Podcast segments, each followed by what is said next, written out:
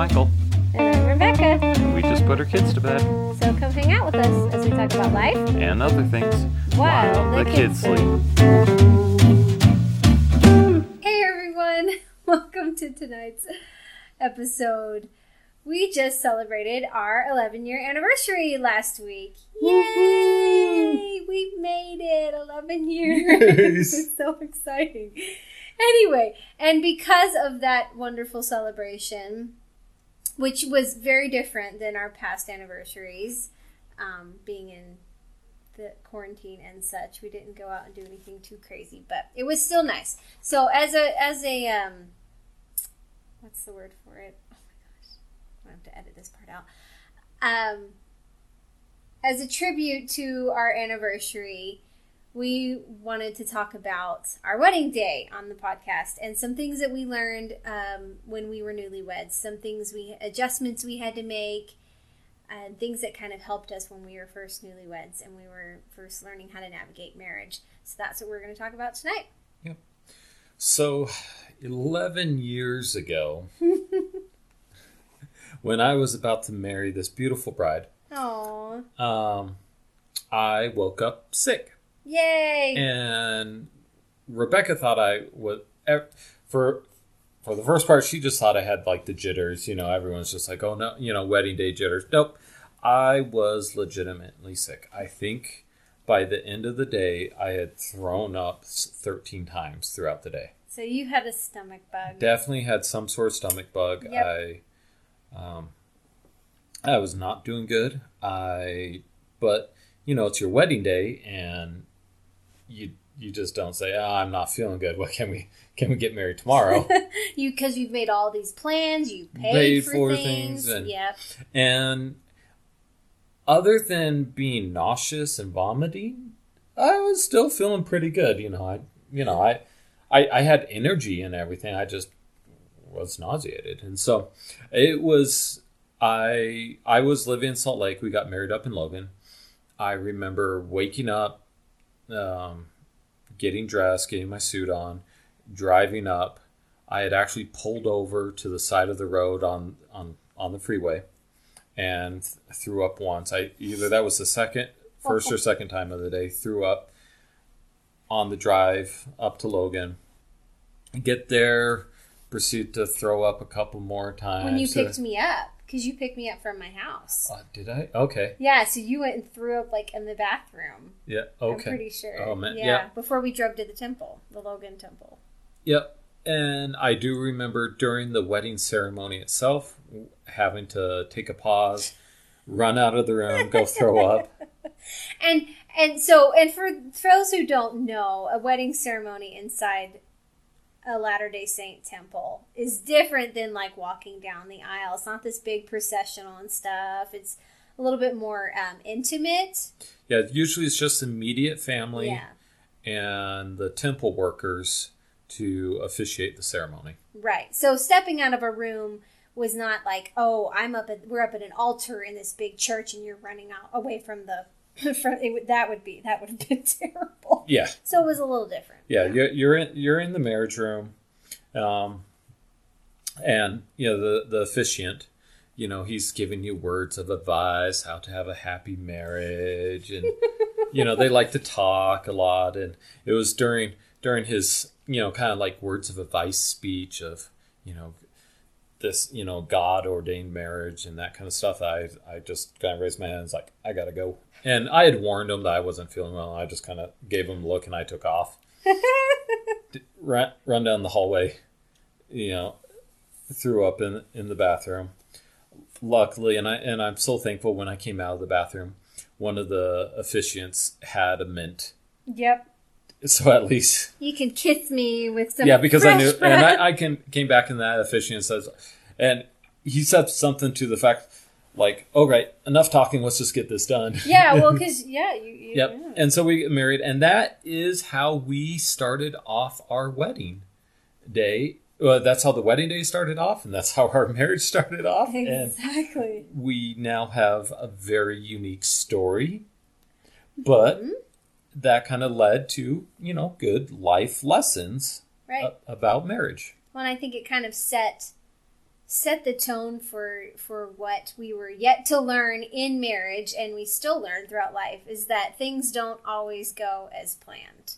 No matter what you do, things never go exactly the way you plan them, even if you want them to. And I think that's a great life lesson. We learned the day that we got married that you know it's it's uh, important to be able to just roll with things and to pivot and to change and be willing to make changes when you need to.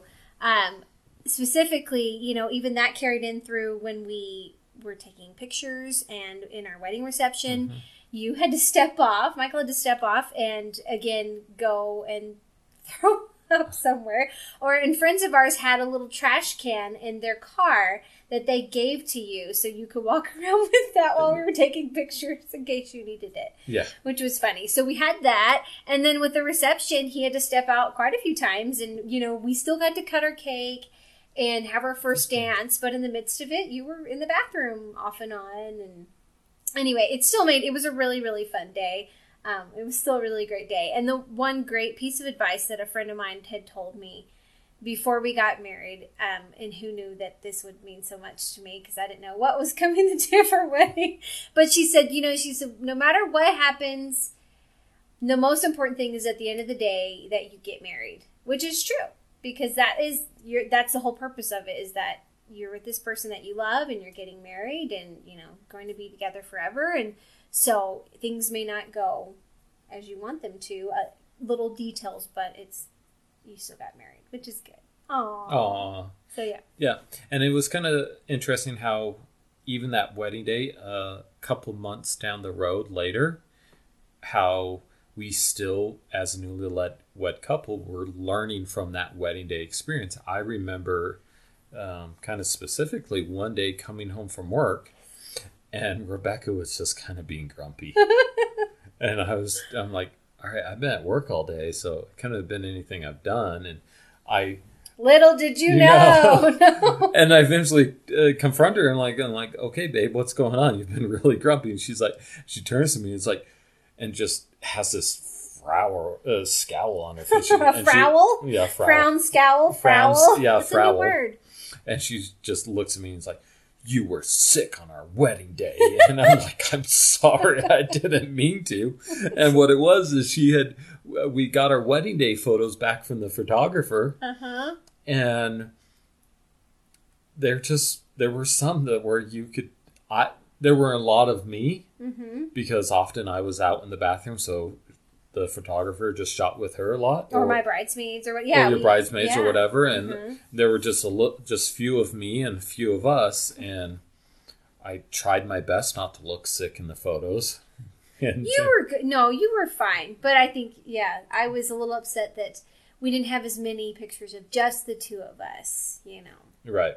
So, you know, that came back and um, you know, was that that was one of those lessons of communication in marriage and there were other time and also kind of opened the door for communication for other times when I would come home and this was a lesson that we we learned early on in our marriage. I think within the first like 3 months we figured this habit out. This is one of those living adjustments is I would come home from work, and I remember in the beginning, Rebecca, I had this idea that every dinner needed to be like this big Sunday dinner, roast and potatoes every night. I was being like, what is it, Beverly Cleaver or something? Yeah, you know, the like- housewife, the taking care yeah. of the family and the house. yeah.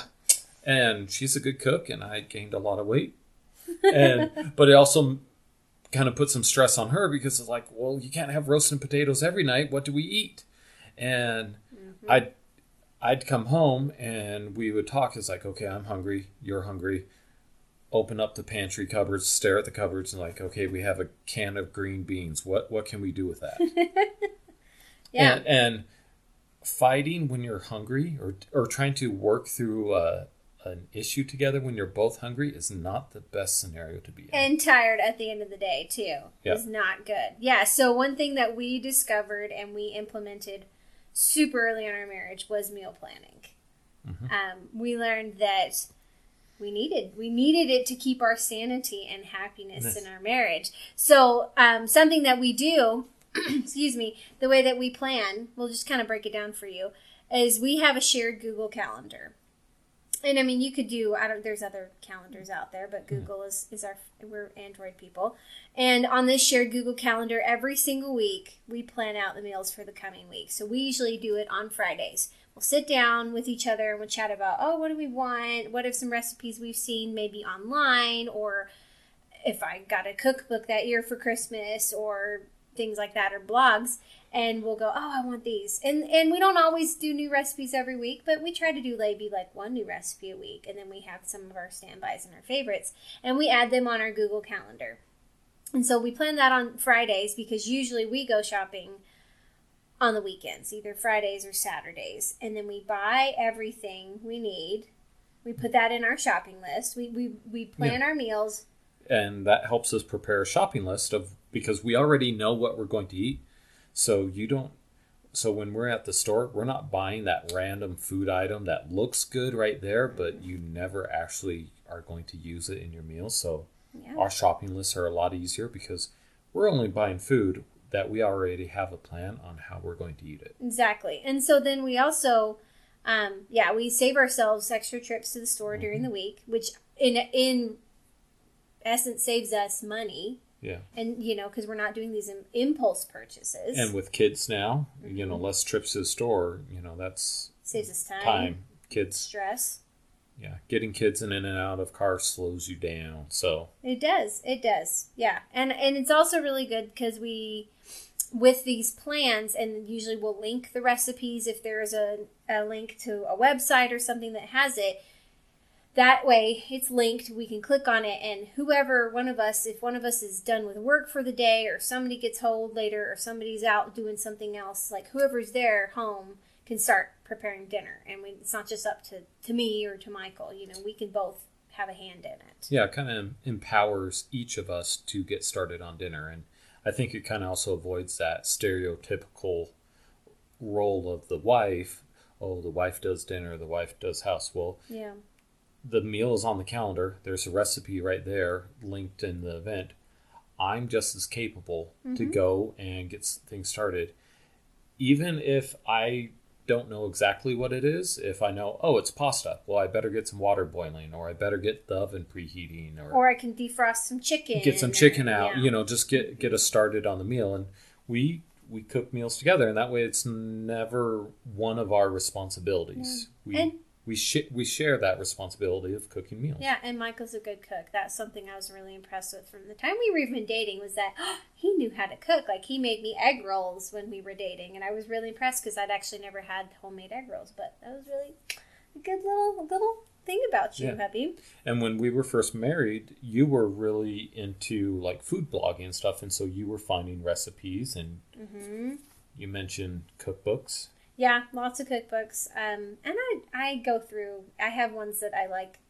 Every single year, I find a few new ones and usually request them for Christmas or something because I can just sit and read cookbooks. But we also, you know, I had some favorites on blogs, and then I started adapting recipes or coming up with some and putting them on our personal family blog, which is kind of cool because that was a way to catalog recipes too. So it's fun. Um, and then to kind of help out with that calendar and meal planning, um, you know, seven days a week, trying to come up with seven meals, we fell into this habit of trying to plan a meal uh, from each uh, from a different culture around the world. So if you take your seven days of the week and you say, okay, let's do one Asian dish, uh, one one Italian or a Mexican, there's American or Cajun or Indian or Thai. Mm-hmm. That makes it a lot easier. We'll look at the calendar and say, okay, we already have an Italian, we already have an Asian.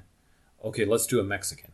Right. And at least narrowing down the the different food culture, Mm-hmm. you can say, oh, Mexican, let's do tacos, let's do enchiladas, let's do Yeah, like and it gives us variety in in everything that we we cook. It means that we get lots of different flavors. We can introduce different flavors and of foods to our kids cuz honestly our kids aren't really picky eaters. They try everything because I and I think it's great cuz we introduce a lot of different foods and it keeps things interesting to us. You know, we don't ju- just get stuck in the rut of the same like few meals over and over. We go, "Okay, well, let's see for Mexican this week or something. Well, we had tacos last week. Let's try something different, you know.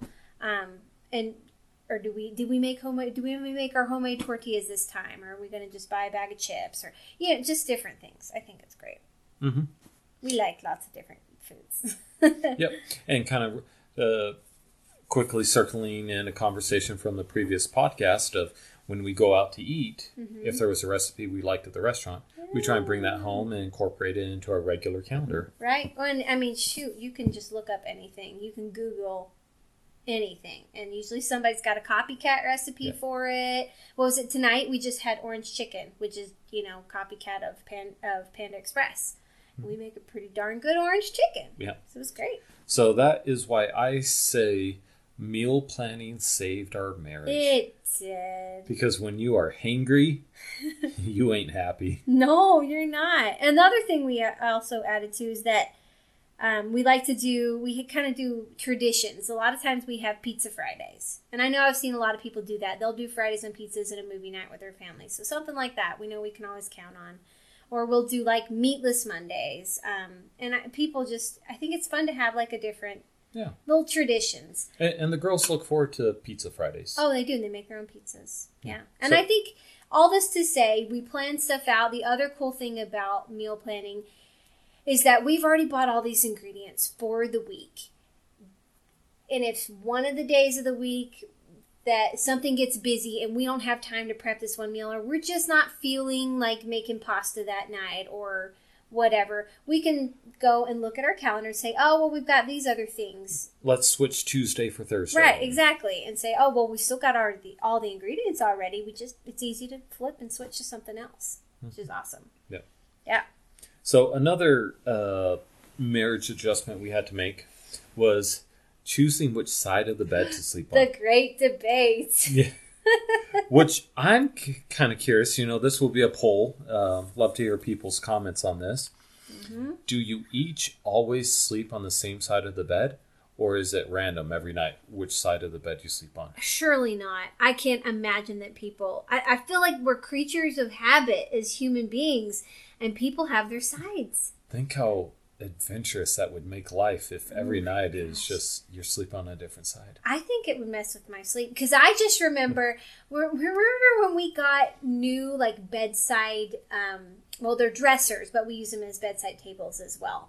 And those first couple nights sleeping with that because they were different. They were taller than what we'd had before, and I didn't sleep very well those first few nights because it was different. I can't imagine switching sides of the bed.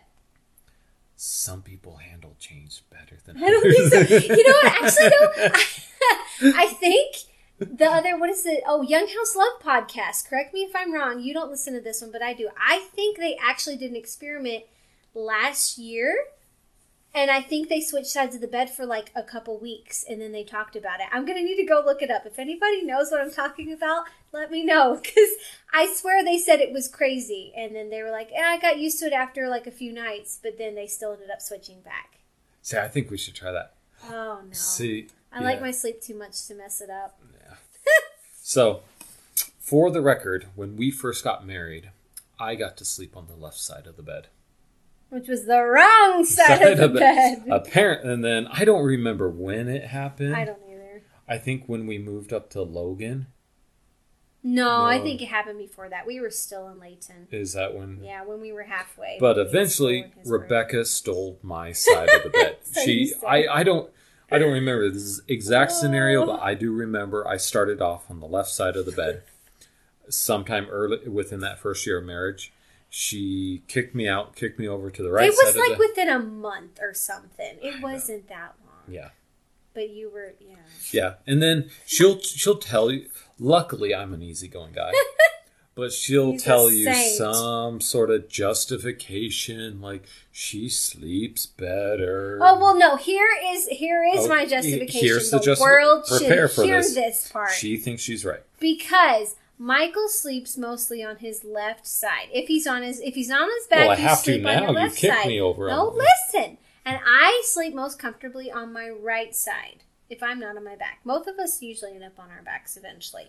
But can you imagine how terrible that would be if we were on opposite sides of the bed, but then because we'd sleep on opposite sides of the bed, we'd be facing each other and then we'd be breathing on each other hot air. And then that's the other thing is like, yeah, I'd be so anyway. I'd be suffocated and And you don't and we'd be so uncomfortable. you don't think we just learn to switch I on don't think sleeping? so. I think you have a comfortable side no matter what. So this way we can breathe out from each other and then our backs can touch a little bit, but we still have some space. Anyway, which leads to our next topic. We're going to ask a poll of everybody on sleep positions. What sleep positions are your favorite? What do you do in your marriage? So give them some examples of what we mean by sleep position. Okay, so and, and this is a widely debated issue, I feel like. People have many different preferences. Um, you know, there's the spoon, hmm which everybody should know. Um, there's the no touching. hmm This is when you're asleep, too. Um, this is the toe touch, which you were talking about that. I don't think I know that one very Yeah, well. that that's just like you you don't want to claim that you don't touch each other in the middle of the night, but you both really need your space. So you're like, okay, we'll just touch toes or we'll just touch elbows, and that counts that we're you know still touching each other. Right, so the elbows ones. Or, yeah, or, or you, there's the back to back. Yeah. So here's our. I mean, Yeah. we'll we'll tell you ours usually. I mean, we will we'll do some back to back, and you will start out snuggling, but then usually it's like, okay, it's time to go to sleep, and we separate, and we don't touch each other. Yeah, there there was a lot more spooning in the beginning of the marriage. But I feel like you don't really sleep well that way. I just No. fall, I just need to be like my No. space, go to sleep. because as the guy it, it's good if you're the little spoon the little spoon has a good if you're the big spoon you got that dead arm you got a face full of hair it, you're not sleeping well if you're the big spoon So that's us. But tell us how how, how you prefer to sleep. okay, and then the last part about um, something that has been a great addition to our another marriage. this this saved our marriage moment right. Absolutely. so, who out there, and this can be men or women, I bet there's both sides of the fence. so uh, here's the question who out there puts their cold toes on their spouse and why did you say it was the wife who does it What? well, I think women get a bad rap, but I bet there's some men out there that do it. That's a second poll. So let us know. Cold toes, put them on your warm spouse. But Do something, do it? yeah, something we have discovered to assist, to aid us in avoiding the cold toe situation. men take note this will yes. This Did you you. want to tell people what it is? Heated mattress pad Ding, ding, ding! The best invention in the world. you know, you're familiar with like the heated blanket you plug into the wall and you watch Mm-hmm. TV. Heated mattress pad. You flip it on as you're brushing your teeth, doing your routine, and when you get in that bed on those cold winter nights, the bed is already warm, Just slightly warm, too. I mean, you can adjust it however Yeah, warm you want it. And then you don't, and that has reduced the temptation for those icicle toes to come creeping over to your side of the bed and up um, onto your leg. It has changed our lives. I'm not kidding. It really, really has. It's oh, it's been so nice. And what's good is that we have our zones. You have your side and I have my side, so we can adjust it to the level of warmth that we want. And oh, it's just so good. But the funny thing is some nights one of us forgets to turn it on usually and they're like, Let me come to your side. It's cold on my side of the bed. You're shivering. Oh, but it's a good feeling. And even so much so, didn't we we buy one for your parents? Yeah, we bought one for my parents and a win- a couple year or so ago. yeah, like two winters ago. and your mom still talks about like that is the best gift ever. She loves it. I think it's great. So heated mattress pad, everybody. You can find them anywhere: Costco, Amazon, So- wherever you want.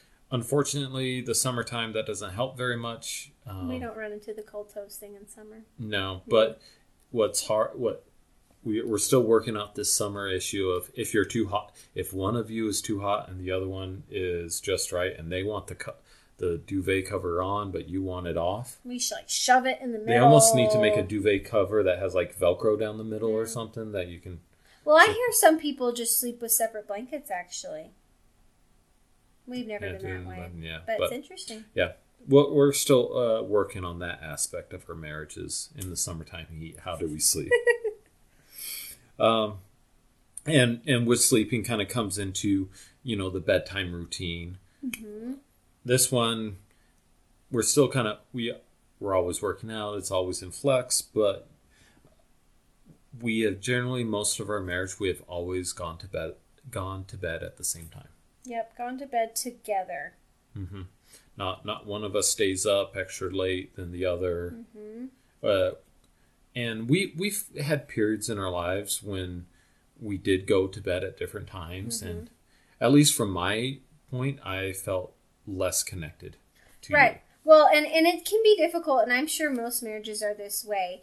One person is an early bird, and one person is a night owl. So in our case, Michael is an early bird. He wakes up naturally quite Okay. early, like before Se- seven, a lot of times. I Mhm. think. Yep. And me, I can stay up pretty late. Although since I've had kids, I get sleepier earlier. Even so, I, I do tend to go to bed a little bit earlier. I think Yeah. sometimes. But you're you're more likely to want to stay up later. Yep.